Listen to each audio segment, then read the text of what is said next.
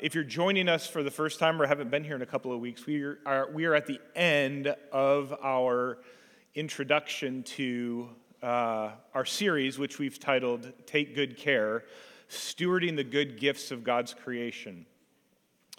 And one of the things that we noticed is that before we jump into the mechanics of stewardship, we should maybe lay a foundation of why. And so we always go back to the beginning, the, the first stories in Genesis, when we're asking the question, why? Uh, why are we here? Who is God? What, what does He have for us? And so we've just been doing a quick flyover of uh, the first four chapters. We'll finish it up here this morning.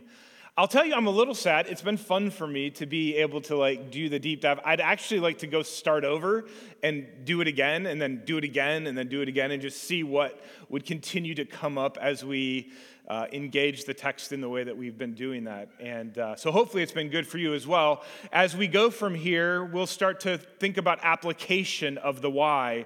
And so we'll always be referring back to Genesis when we think about why we do certain things, why God calls us to do certain things.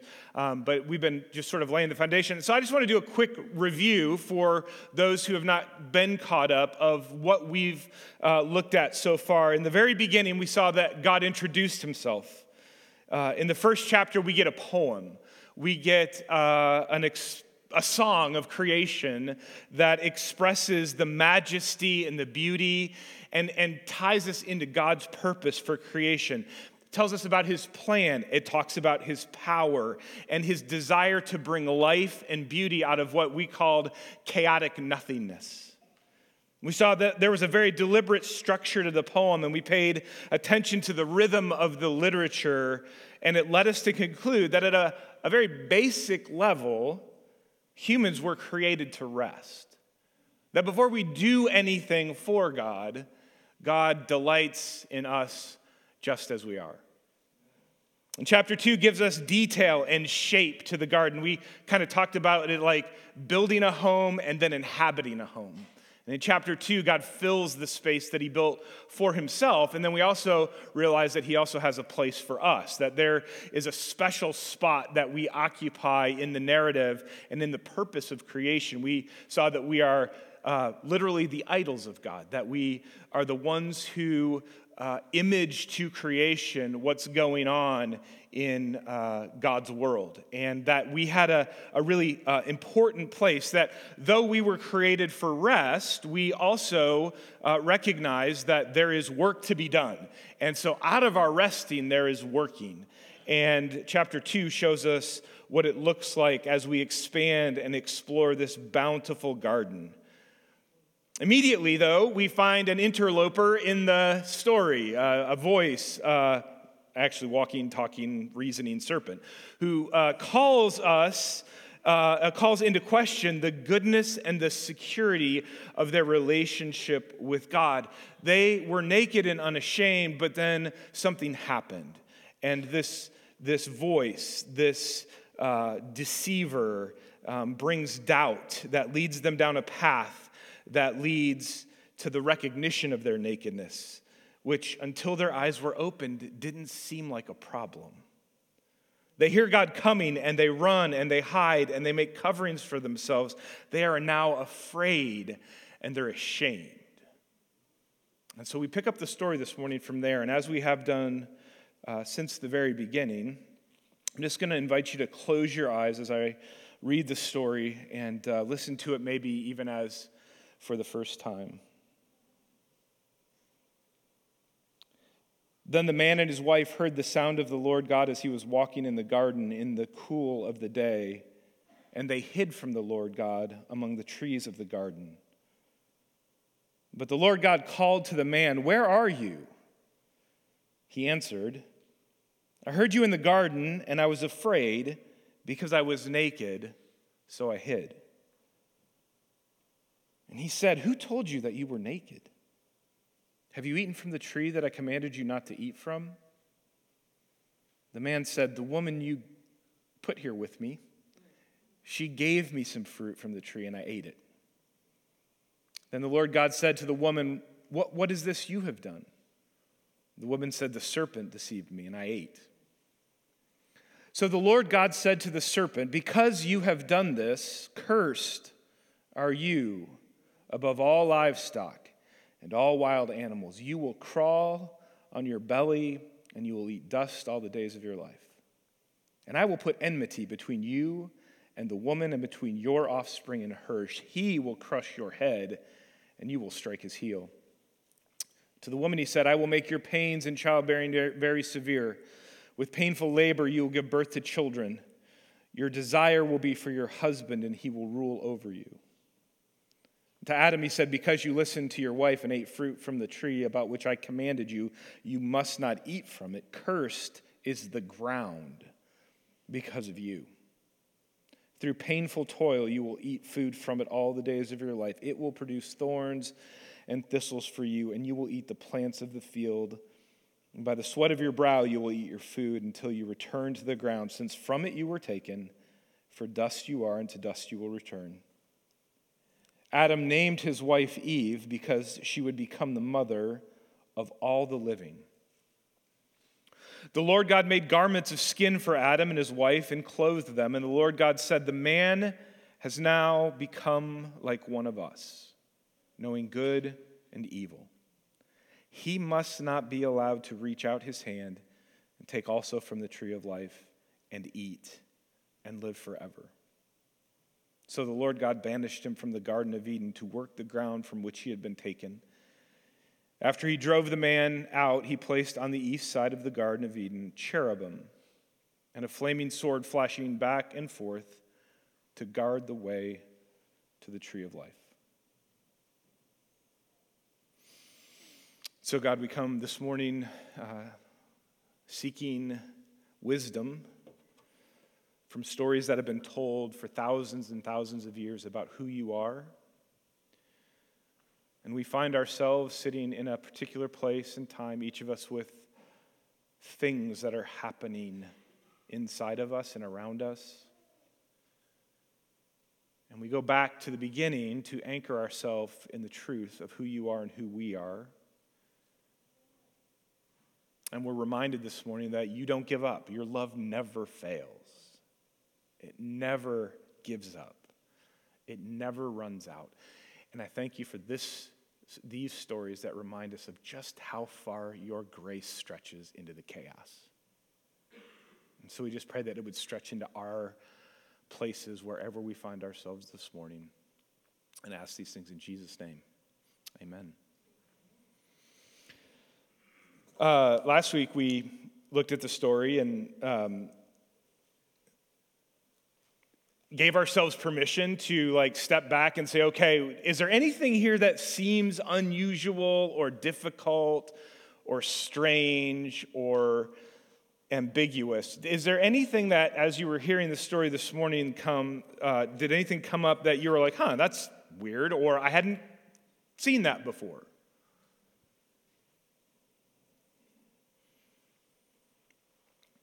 Have you ever thought about the sound of God's footsteps when he's walking in the garden? Like, what, is, what does that sound like?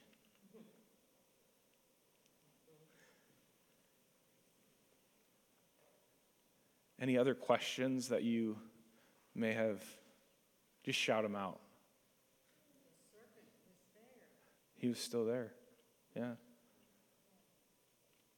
Maybe hiding in the bushes with them. I don't know. But I hadn't thought about that until just now.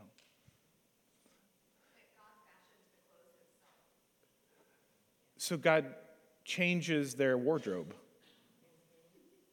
And you could say, so you get the sort of the progression of what's going to happen now.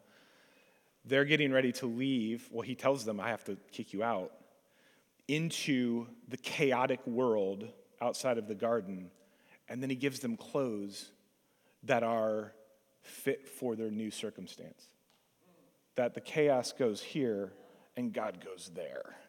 And then the chaos will go here and God's going to go there. I don't want to give too much away. But yeah, I mean, that's a remarkable act of grace. Um, yeah.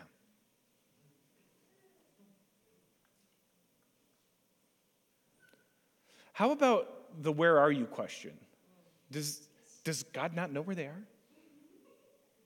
It, I put them, I put them somewhere. Like, where are my keys? Where are those humans?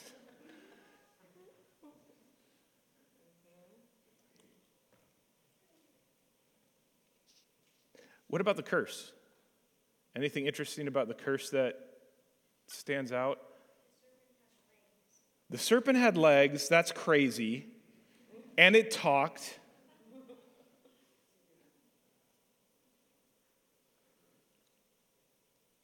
The, um, I've, I'll, the, the curse is specific, right? Serpent, ground not people.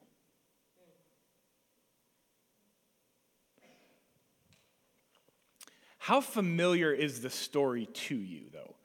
If you think about what's going on and you just try to think in your memory, either yesterday or in your past years of life, where something similar may have happened to you, where um, you did something that you knew you did wrong and you, you, you were in trouble. For instance, like if you and your brother were roughhousing in the living room and you knocked over the lamp that was your mom's favorite lamp, hypothetically, and it broke. And in its breaking, you uh, immediately know that you have done something wrong. Whether it was on purpose or by accident, it doesn't matter. All of a sudden, there's this distress that rises up. And so you grab the lamp and you put it back on the table and you recognize that it is not going to stand up. And so you lean it against the wall and you run for your bedroom.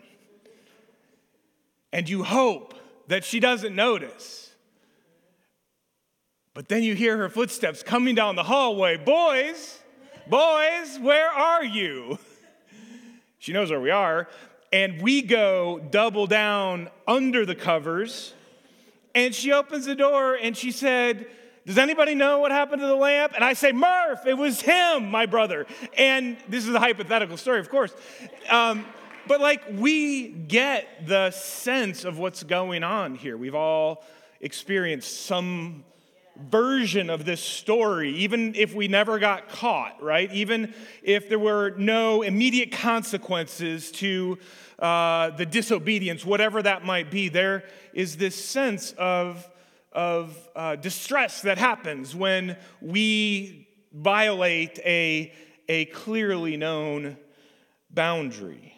It's, it's so familiar, almost seems like what the author is trying to do is describe the human drama.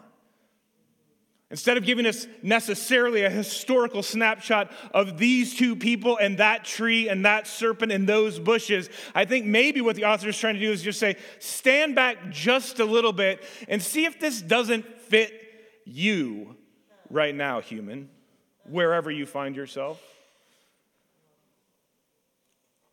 In his book, The Soul of Shame, Curt Thompson identifies four movements of the progression from beloved to shame.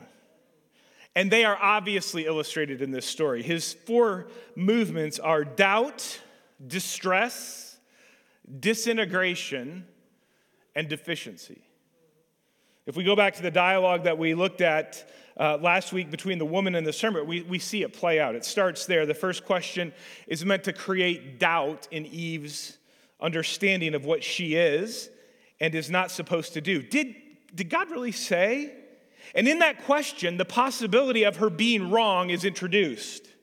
She's taken back. She's put in a position of questioning her confidence in God. And that doubt leads to distress, which could explain why maybe she exaggerated the prohibition. Maybe she got nervous and she wasn't sure what was going on. And so she said, No, no, no, we're not allowed to even touch the tree. Her own recollection of what was going on was failing her, and that distress leads her open to the possibility that God doesn't have her best interest in mind. He's holding out on you. The serpent seizes the opportunity by offering her a way around that distress. She can do for herself what God apparently is not doing for her. And the suggestion is that she can be like God, putting her on the same level, eliminating the need for what now appears to be a shaky relational foundation. So she disintegrates, right? And she reaches for the fruit and she gives some to Adam who eats. And indeed, the serpent is correct. They can now see what God sees, and they can know what God knows. And the weight of the knowledge crushes them. They now have a deficient sense of themselves. Nothing has changed with who they are. The only change is how they can now see. Something is wrong with them that previously didn't concern them at all. They are naked, they are aware of this reality in a way that makes them feel frail and vulnerable and afraid. And yet, before their eyes were opened, this didn't concern them at all. They are now disintegrated from themselves. They see themselves as flawed. And so they sew leaves together to cover themselves. And then they hear the sound of God. Where are you? Adam speaks up and responds by saying that they are afraid because of their nakedness and they hid. And then God says, Well, who told you that you were naked? Did you eat from the tree that I commanded you not to eat from? They're now disintegrated in their relationship with God. The relationship that was the source of their joy and their security is now a source of fear and anxiety. And yet, even in this moment, God asks a follow up question Who told you you were naked? What's the invitation there right then? Repentance. We did it. Truth telling. So, what did Adam do, though? He shifts the blame. It's this woman that you put here. God and the woman are blamed in the response. Could have, he could have confessed, he could have came clean, but instead he blames God. He hangs the woman out to dry, which, as we read the stories of the Hebrew scriptures in Genesis, you will see this pattern over and over and over again. Men unwilling to stand in the space that they've been called to, and instead putting women in harm's way.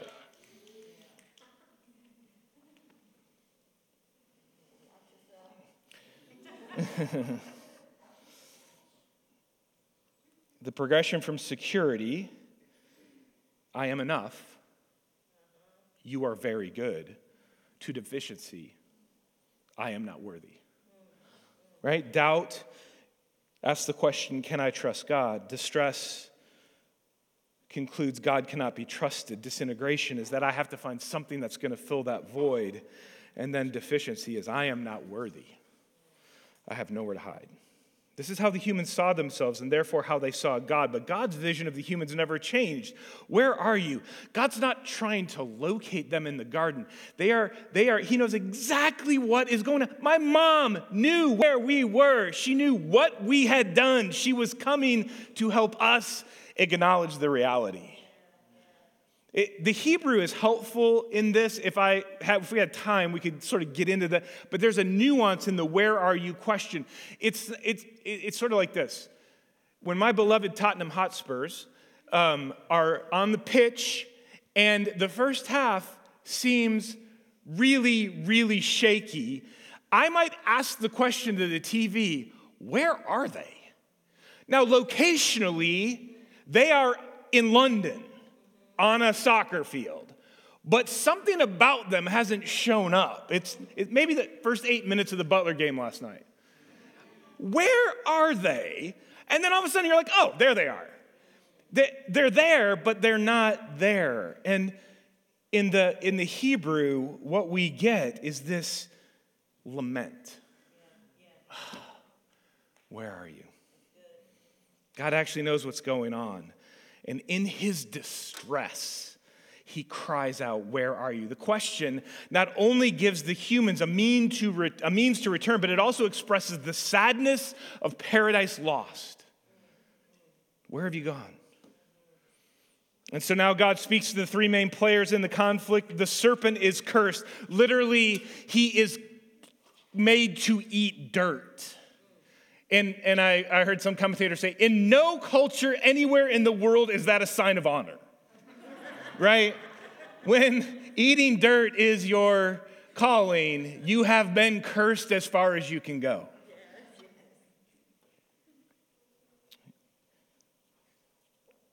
The serpent, the earth is cursed, and the humans are going to reap the consequences of their decision, which is a new nuance for me in that I've always had this sense, uh, and maybe because it was uh, explicitly said, that human beings are, uh, are under God's uh, curse and his anger and his retribution is coming against us.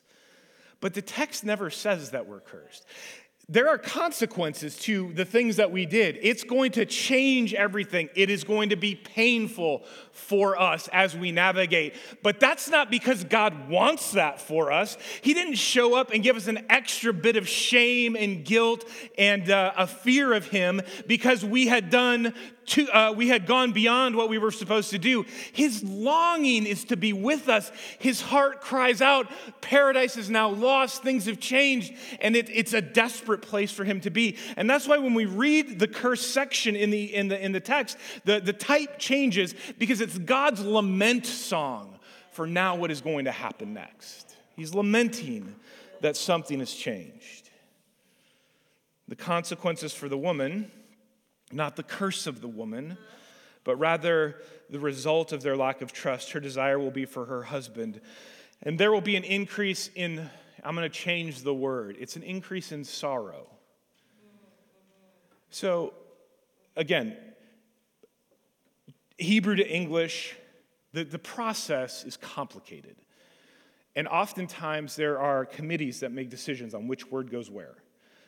Uh, and so there's voting that happens, and it's a, it's a, it's a very, it, it, the, the process has high integrity, but occasionally we find through scholarship that we may have made a mistake.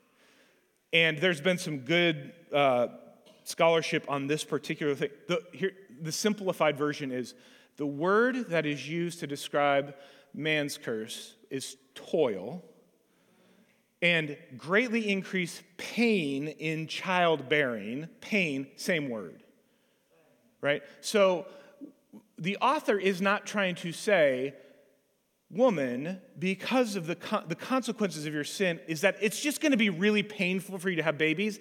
There's going to be sorrow attached to your vocation. Now, I don't know, as not being a woman, I don't know how that might shift the way that you think about what's going on.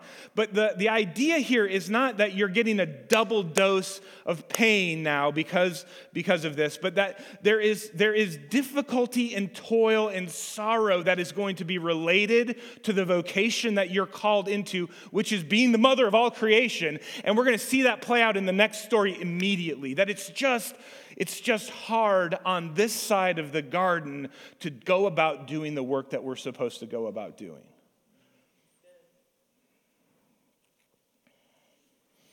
And then we get Adam, who names his, his wife Eve because she will be the mother of all of the living. And then, as Grace said, God equips them to live life outside of the garden. They're going to exist in an environment that's cursed. It's the opposite of blessing. It's going to be a struggle for them. And God graciously clothes them as they leave his presence. And why do they leave? Because they might reach out and take hold of the tree of life and live forever. I've always thought that God was afraid of us to do that. And actually, I think God was being gracious to us. Can you imagine the image bearers having to live forever with the weight of the knowledge of good and evil?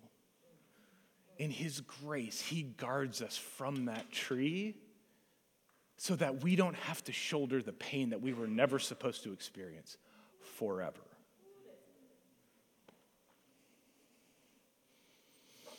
And as I finish this, reading this story again, I'm struck by how low and human my view of God has been. That he's not afraid of us, he's not angry with us, he's not being vindictive or capricious in his punishment. He's lamenting the good things that have been ruined. He knows the difficulty that the humans will face because they didn't trust him. They wanted to be wise on their own, and now they are wise on their own, and it's not good for them. He doesn't have to do anything to them. There is no piling on. This is simply the consequence of their misplaced desires. And we see immediately the sorrow play out in the second generation because Eve conceives and gives birth to two sons, Cain and Abel. You may know this story. Abel's a shepherd, Cain is working the fields. And in the course of time, and we don't know why they thought this was necessary, but Cain, the eldest brother, brought an offering of grain, and God, or brought an offering of grain to God, and Abel also brought an offering. The offerings are distinguished. Abel's is described as the fat portions. There's something about Abel's offering that God looks with favor on, and with Cain's offering, he doesn't look favorably upon his offering. But it begs the question how does Cain know that God looked favorably on Abel's offering and not favorably on his own. There's a different relationship set up here. The presence of God in the garden is different now than it was. And so there's a, a disconnect between how Cain is processing what's going on in his worship with God and how Abel is processing it, and specifically how Cain is looking at his brother with an eye of jealousy. There's an enmity there. And so God goes to Cain. And he says, Why are you angry? Why is your face downcast? If you do what is right, you will, not, will, will you not be accepted? But if you do not do what is right, look at this sin is crouching at your door. It desires to have you, but you must rule over it. Sin, the first time sin appears in the scriptures, right there. Um, sin, and it, it, it, it, appears personified. It, it's, it's got uh, consciousness. It's doing the thing that a, that a lion does before it gets its prey. It's crouching at your door and it desires to have you. You remember the curse of the snake? And, and the offspring of the woman and the serpent will be in conflict. Now we know that the offspring of humans will be humans. There's, there's an obvious line there. Um, but we're wondering what is the offspring of the serpent? Did the curse really mean that the, there's just going to be uh, a bunch of snakes that are now going to be at odds with the humans? That doesn't seem right, but there has some kind of question mark there. Well, what does the offspring of the serpent look like? What, what will that be? And um,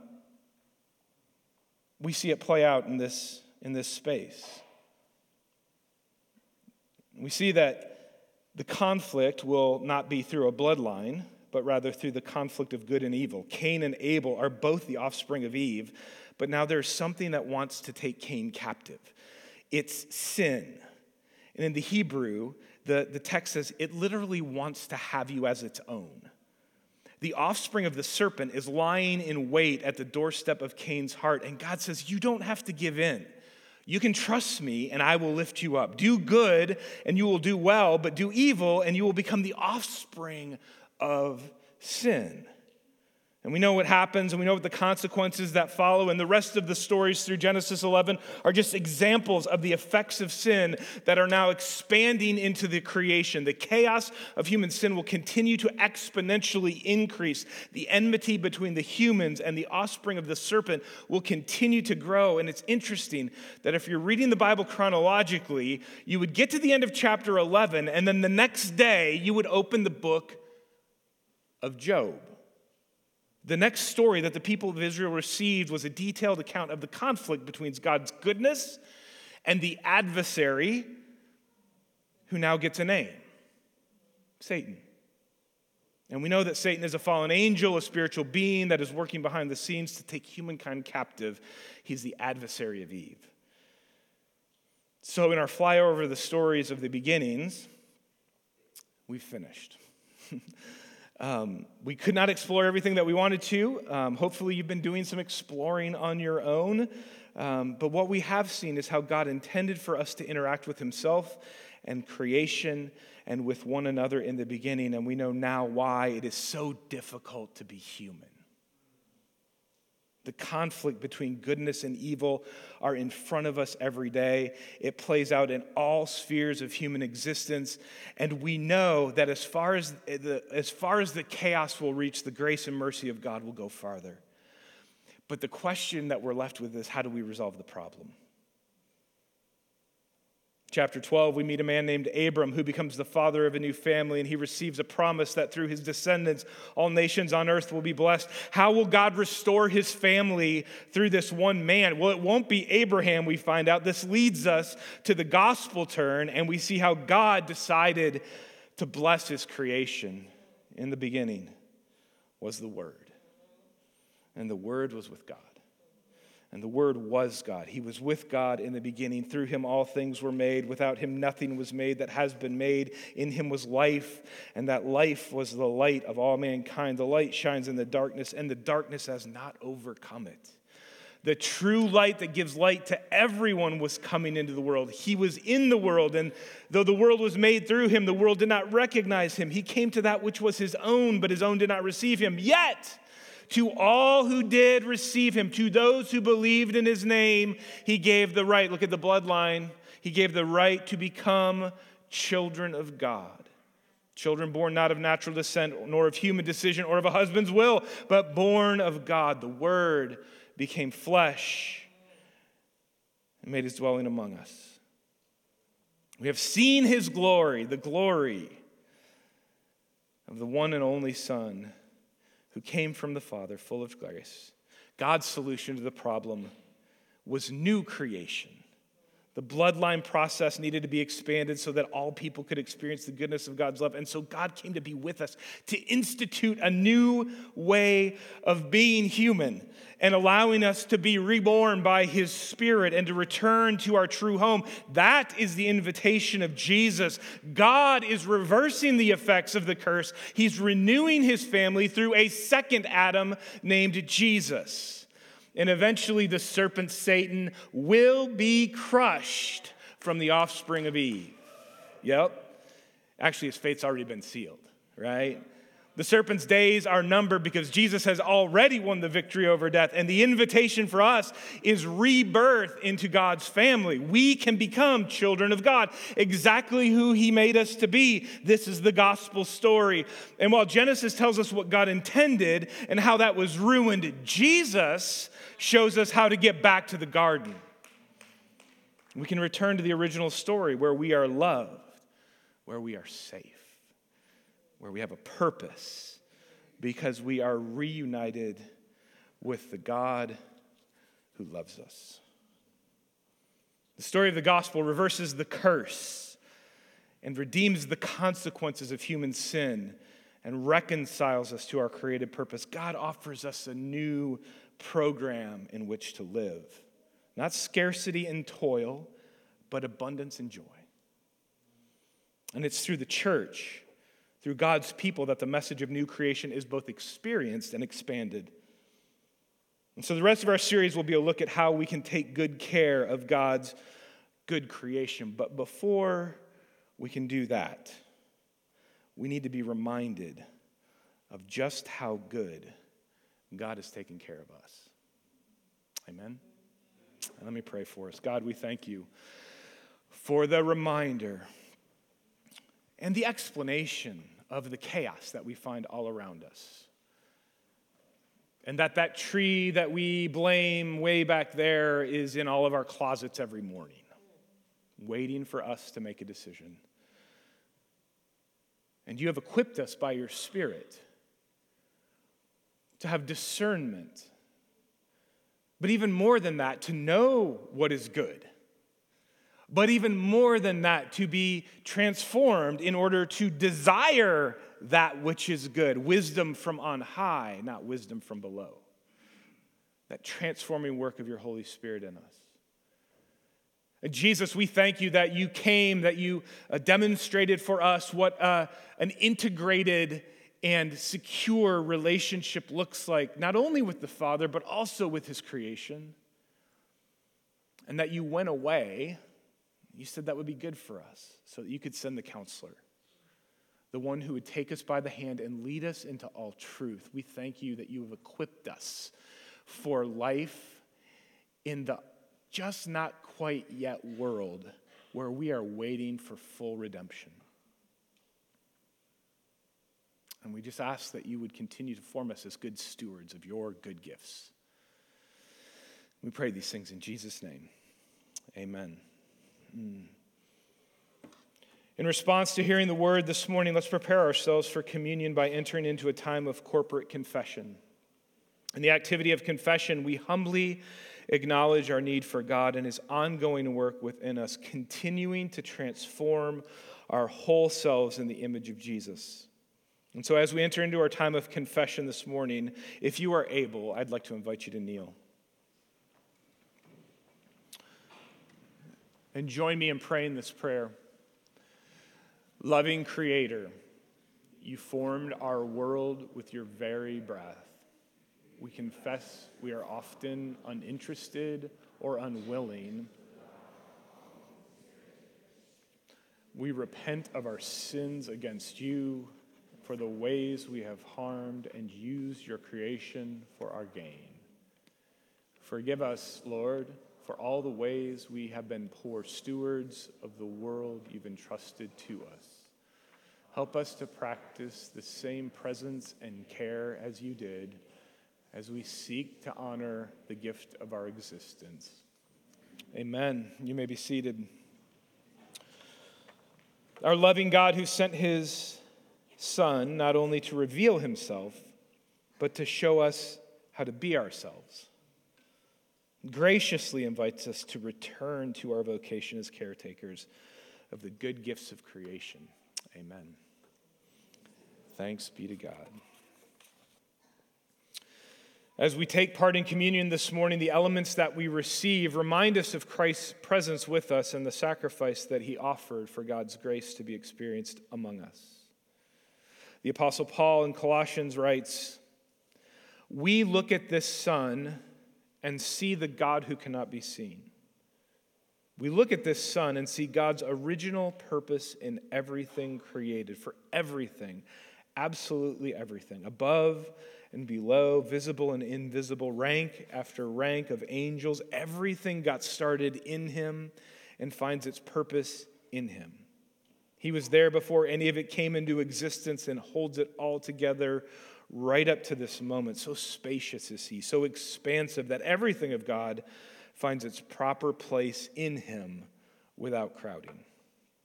Not only that, but all the broken and dislocated pieces of the universe, people and things, animals and atoms, get properly fixed and fit together in vibrant harmonies, all because of His death his blood that poured down from the cross. By giving himself completely at the cross, actually dying for you, Christ brought you over to God's side and put your lives together whole and holy in his presence. After a time of silence and meditation, I'd like to invite you to come to the table as we participate in communion this morning. The elements are here in the front and located out the back doors. When you are ready, the table is open.